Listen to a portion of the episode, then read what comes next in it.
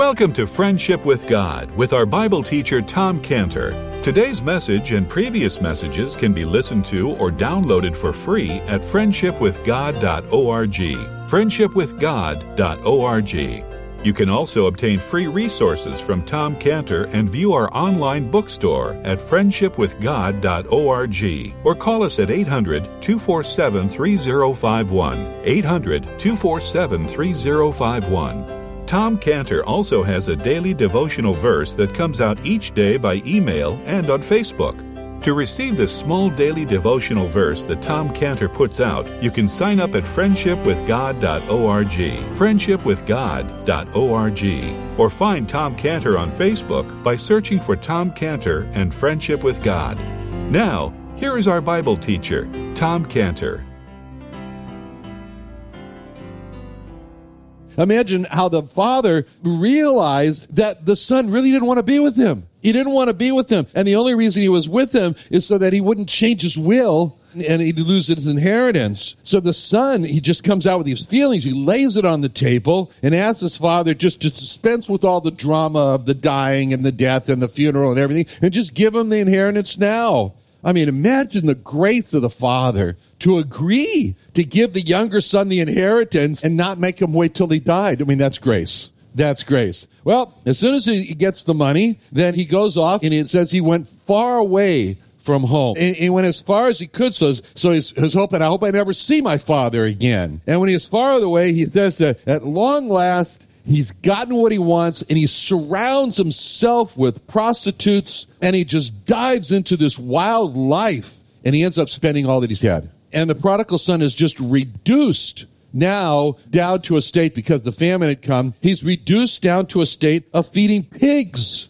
He's feeding pigs. It's not a respectable job for a Jewish boy, but he's so hungry in that state that he would just eat the pig food. And then he comes to himself and he realizes that my father's servants have plenty to eat and I'm perishing with hunger. And so then he, he starts to rehearse in his mind how he's going to do this how he's going to eat humble pie and come back and what he's going to say. And, and he works out his whole confession where he confess, he's going to confess his rebelliousness and his unworthiness, but also he's dying from hunger. And so these are the words when the father starts to hear these things that the father then, when this all comes about, the reunion, and the father brings out the best robe and the rings and the shoe for the prodigal son, it all changed for the father and the son when the son did not hide his real condition of I perish with hunger.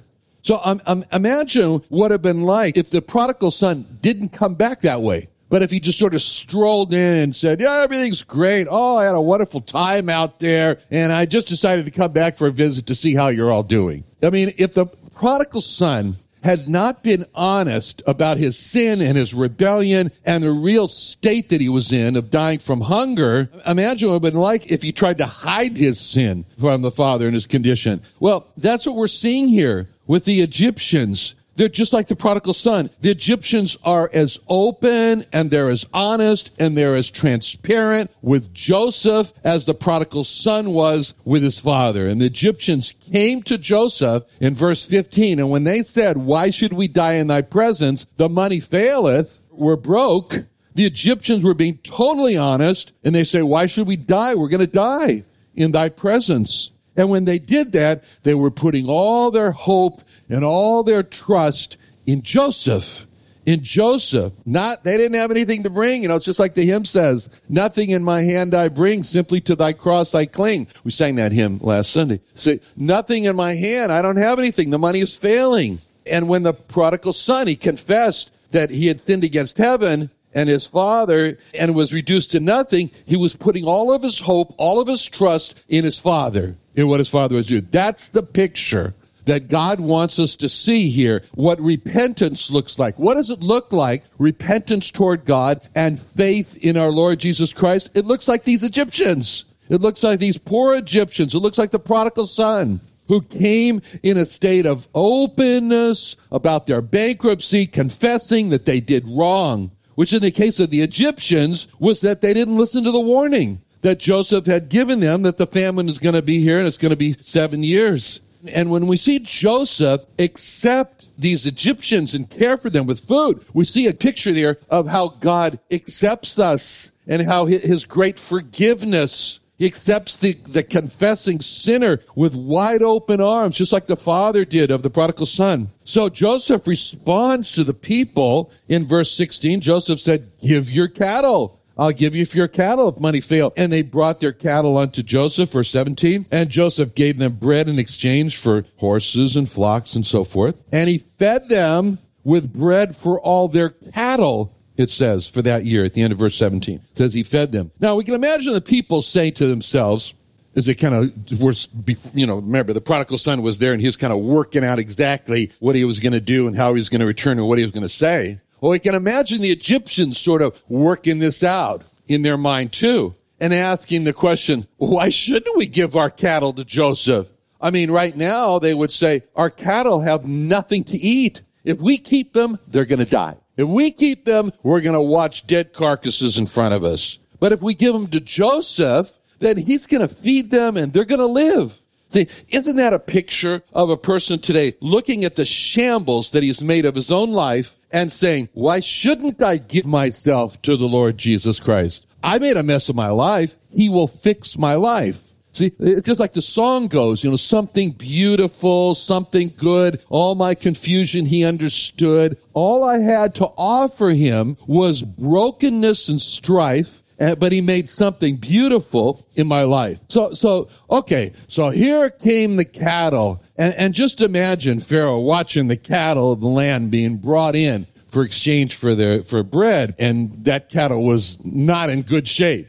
So, you know, what do you think he's thinking? Is he looks at these skinny, lean cattle. You know, Pharaoh is saying to himself, they look so emaciated. They look so lean. Oh, the last time I saw that was in my dreams over 10 years ago in Genesis 41 1, where it came to pass at the end of two full years that Pharaoh dreamed, and behold, he stood by the river, and behold, there came up out of the river seven well favored kine cattle and fat flesh. They fed in a meadow, and behold, seven other kine came up after them out of the river, ill favored, lean flesh, and stood by the other kine upon the brink of the river. And the ill-favored and lean flesh kine did eat up the seven well-favored and fat kine. So Pharaoh woke. It was shocking. It woke him up. He couldn't continue sleeping. He saw these, these skinny, emaciated cattle eating up the, the fat cattle. And it was a nightmare to him. So now as he's looking out his window, he's seeing all these cattle come in. He's reliving the nightmare. He's seeing the thing all over again. And, and so when the Egyptians came to Joseph and they said, they said, look, we're going to die. We don't have any more money. And Joseph then asked the Egyptians, well, bring your cattle. I raised the question. The question is this. Wasn't it enough for Joseph that he'd taken all their money? He didn't take their money, but he gathered up their money for the bread. I mean, why did he ask them for their cattle? He's already, he's already got all their money. Why didn't Joseph just give them corn without asking for their cattle? Why did he ask them for their, bring their cattle in? Why do you think? So he could feed them. Okay, so he could feed them. Yeah, that's good. He works for Pharaoh. It's not up to him. It's not up to him. Okay, good. Right. Okay. Well, like you said, it was better for them to become Pharaoh's cattle because, you know, Pharaoh's cattle would be fed. And there's a picture here, you know, like I said, when we run our lives and our lives are like the Egyptian cattle and the condition is wasted. And when we turn our lives over to the Lord Jesus Christ to be our director, to be our master. That's just like when the cattle, they came to be owned by Pharaoh and then they flourished again. They were under new management. And at this point, you know, th- that's what happens to a person when he gives his life, the ownership of his life over to the Lord Jesus. It's what it means not just to receive him as savior, it's what it means to receive him as Lord, as owner, and the Egyptians, you know, didn't just wake up one day and, and say, you know, I'm just not very good at taking care of my own cattle. I think I'll just give my cattle to Pharaoh because the, through Joseph, he, he knows better how to take care of my cattle. They didn't do that. The Pharaoh, the, the Egyptians, they started off and they said, you know, look, I've taken care of my cattle for all my life. No one is better than me at taking care of my cattle. I mean, that's pride. That's pride rising up to the surface of the Egyptians, just as the suggestion that they're no good at taking care of their own cattle. No. And that's what happens to man. It's just a suggestion of him turning his life over to be managed and directed, owned by the Lord Jesus Christ. Just like he says, no. He says, I, I run my life No one knows better that, how to run my life than me. Thank you very much. Just leave me alone. No one's going to be my boss. I'm going to direct my life. See, that's pride rising up to the surface in a man at the suggestion that they're no good at running their own lives. You know, in my business, I meet a lot of people who are in business for themselves. In many cases, they're in business for themselves because they will not accept to have a boss over them, to direct them, to tell them what to do. Man just doesn't know that he doesn't have what it takes to direct his own life. He just doesn't know that. But Jeremiah came to this conclusion and he says, I know it. And we don't know what happened in Jeremiah's life, but it was probably from some personal experience when he said in Jeremiah 10:23, Jeremiah 10:23, Jeremiah said, "Oh Lord, I know that the way of man is not in himself. It's not in man that walketh to direct his steps." See, there's no, there was no doubt in Jeremiah's mind. He had tried to run his own life. He came to this firm personal knowledge, whatever it was that happened, that just wasn't going to work. It's not in man to run his own life.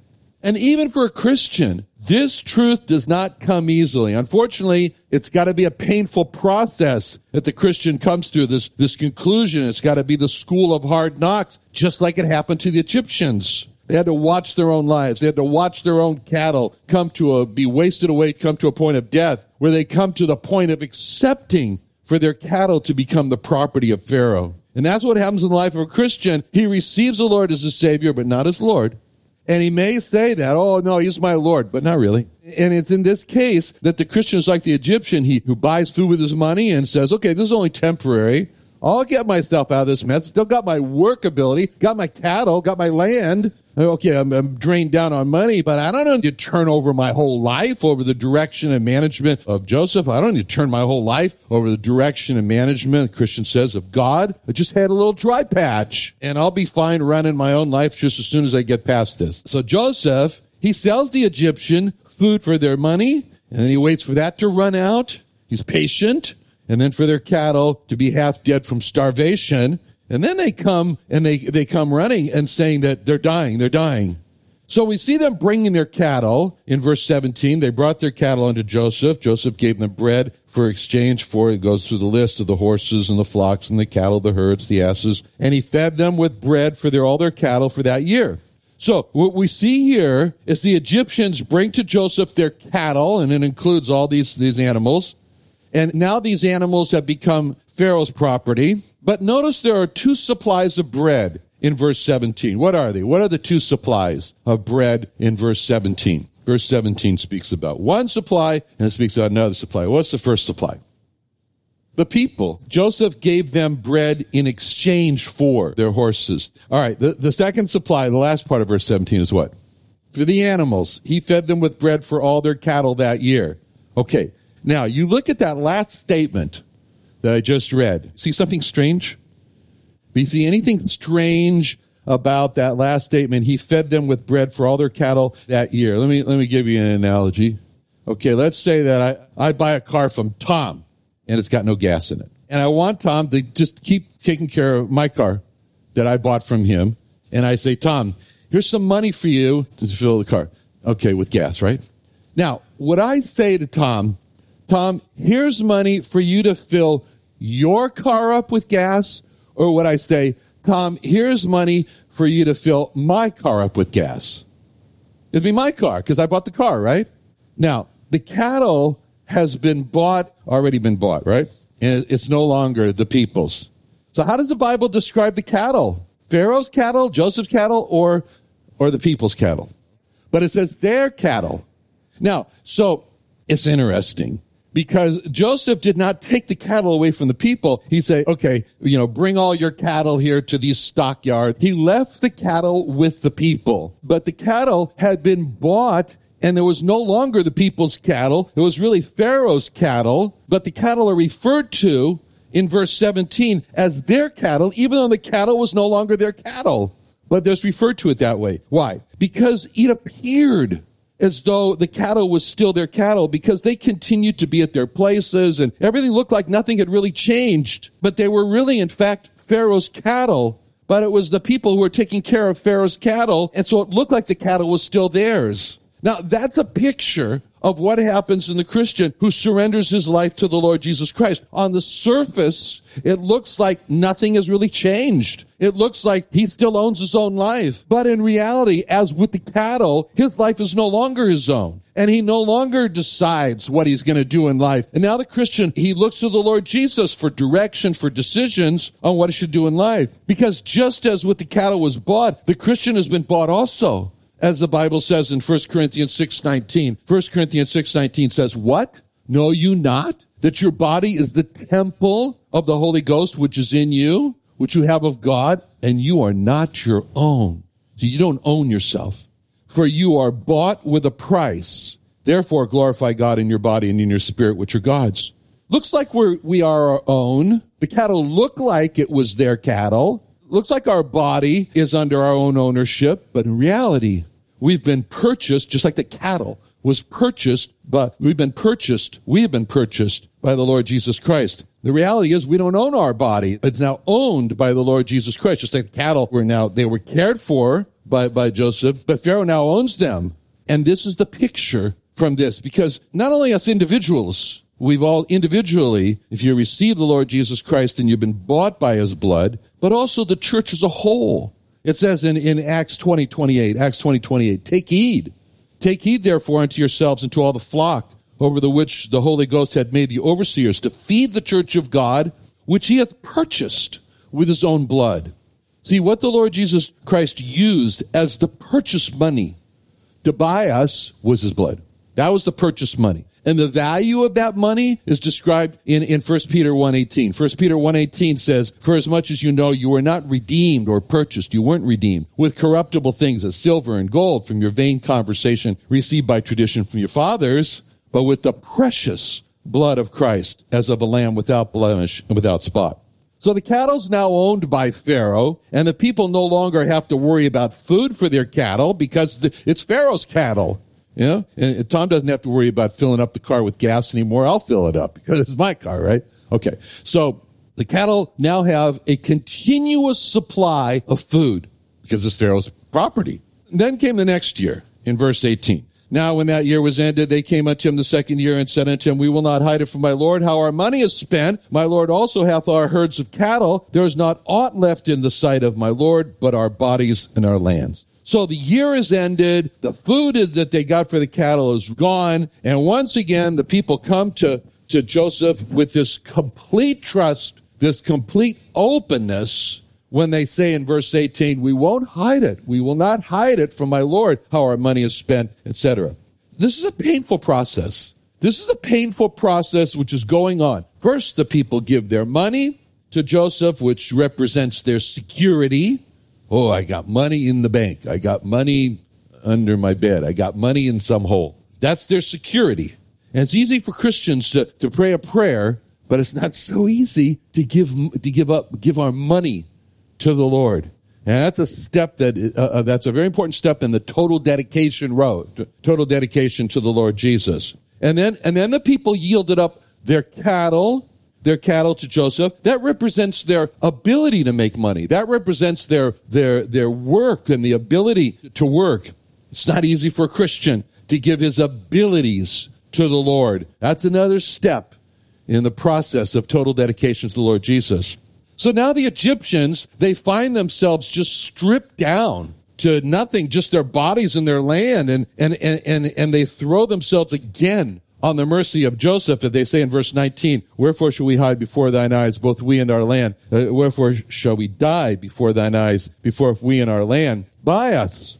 See, that's their proposal. Buy us in our land for bread, and we and our land will be servants unto Pharaoh and give us seed. We may live, not die, that the land may be not desolate. So again, first, they come and do what everybody else did from Canaan and every other place. They bought food with their money. All gone? Then Joseph said, okay, sell me your cattle. They, they did that. All gone. Now they get the idea. And they come and they say, buy us in our land. It wasn't Joseph who said that, it was them.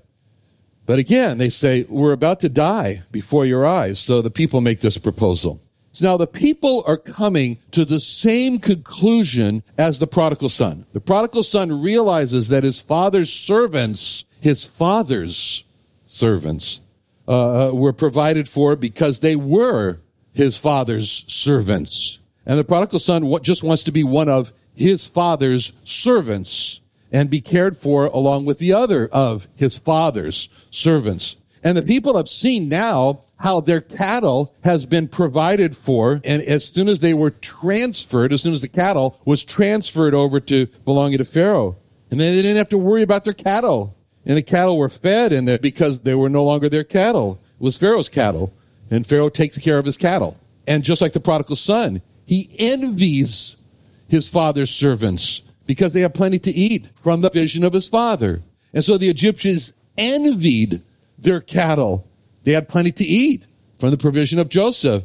And that's why the Egyptians now come up with this proposal themselves that Joseph should just buy them, that they should become the property uh, of Pharaoh and their land so that they can be cared for like Pharaoh through Joseph cares for what he owns. And the people want to be owned by, by Pharaoh. The people want their land to be owned by Pharaoh. You know, it's, uh, before I got married, my wife told me before we got married, she said she watched, she watched how carefully I took care of my stuff. She watched how I folded my shirts. She said, put them away. I was kind of an, a neat, neataholic and organized. Anyway, and she watched how my car was clean. And she watched how my, my, she looked at the things in my glove compartment and saw how they were all taken care of. And then she said she had confidence that if she married me, that I would take care of her like I take care of my stuff. That's a picture of the conclusions that the Egyptians had to come to. They came to this. They saw that when they took care of their cattle, that they didn't make provision for their cattle. And so the cattle were starving to death. But when Joseph had them and took them into ownership by Pharaoh, they were taken care of. They were all getting fat again. So, just like the prodigal son, not only thought uh, how the pigs were being better cared for in comparison to him, and he envied the pigs. But the prodigal son thought of his father's servants, and he realized they take care. And that's when he comes back to his father in Luke, uh, Luke 15, 19. He comes back to his father and he says, make me as one of thy hired servants. What's he saying? He's, a, he's, he's saying that he wants to be under the rule of his father. He says, make me as one of thy hired servants. It's the same thing as the Egyptians are saying in verse 19, Genesis 47, 19, verse 19, buy us and our land, and we will be servants unto Pharaoh. Both the prodigal son and the Egyptians realized they failed when they ruled their own lives. And both the prodigal son and the Egyptians realized that the hired servants under the rule of his father, the cattle under the rule of, of Joseph were better off. And that's why they wanted to just give up the sovereignty of their own lives and come unto the rule of another. That's a picture of man. Man starts off by taking this deep breath, filling his chest up and saying, now I'm ready to run my life. Got out of my parents' home and no one's going to tell me what to do anymore. So I'm going to stand tall, answerable to no one but myself. And that's pretty much the way the prodigal son and the Egyptians started off. But then the great crash happens, which in the case of both prodigal son and the Egyptians was starvation. It was a famine. And they come to a choice. And the choice is that I continue down the same road. There's a choice. I continue by the same road and say, you know, I may have lost all, but I still have my pride.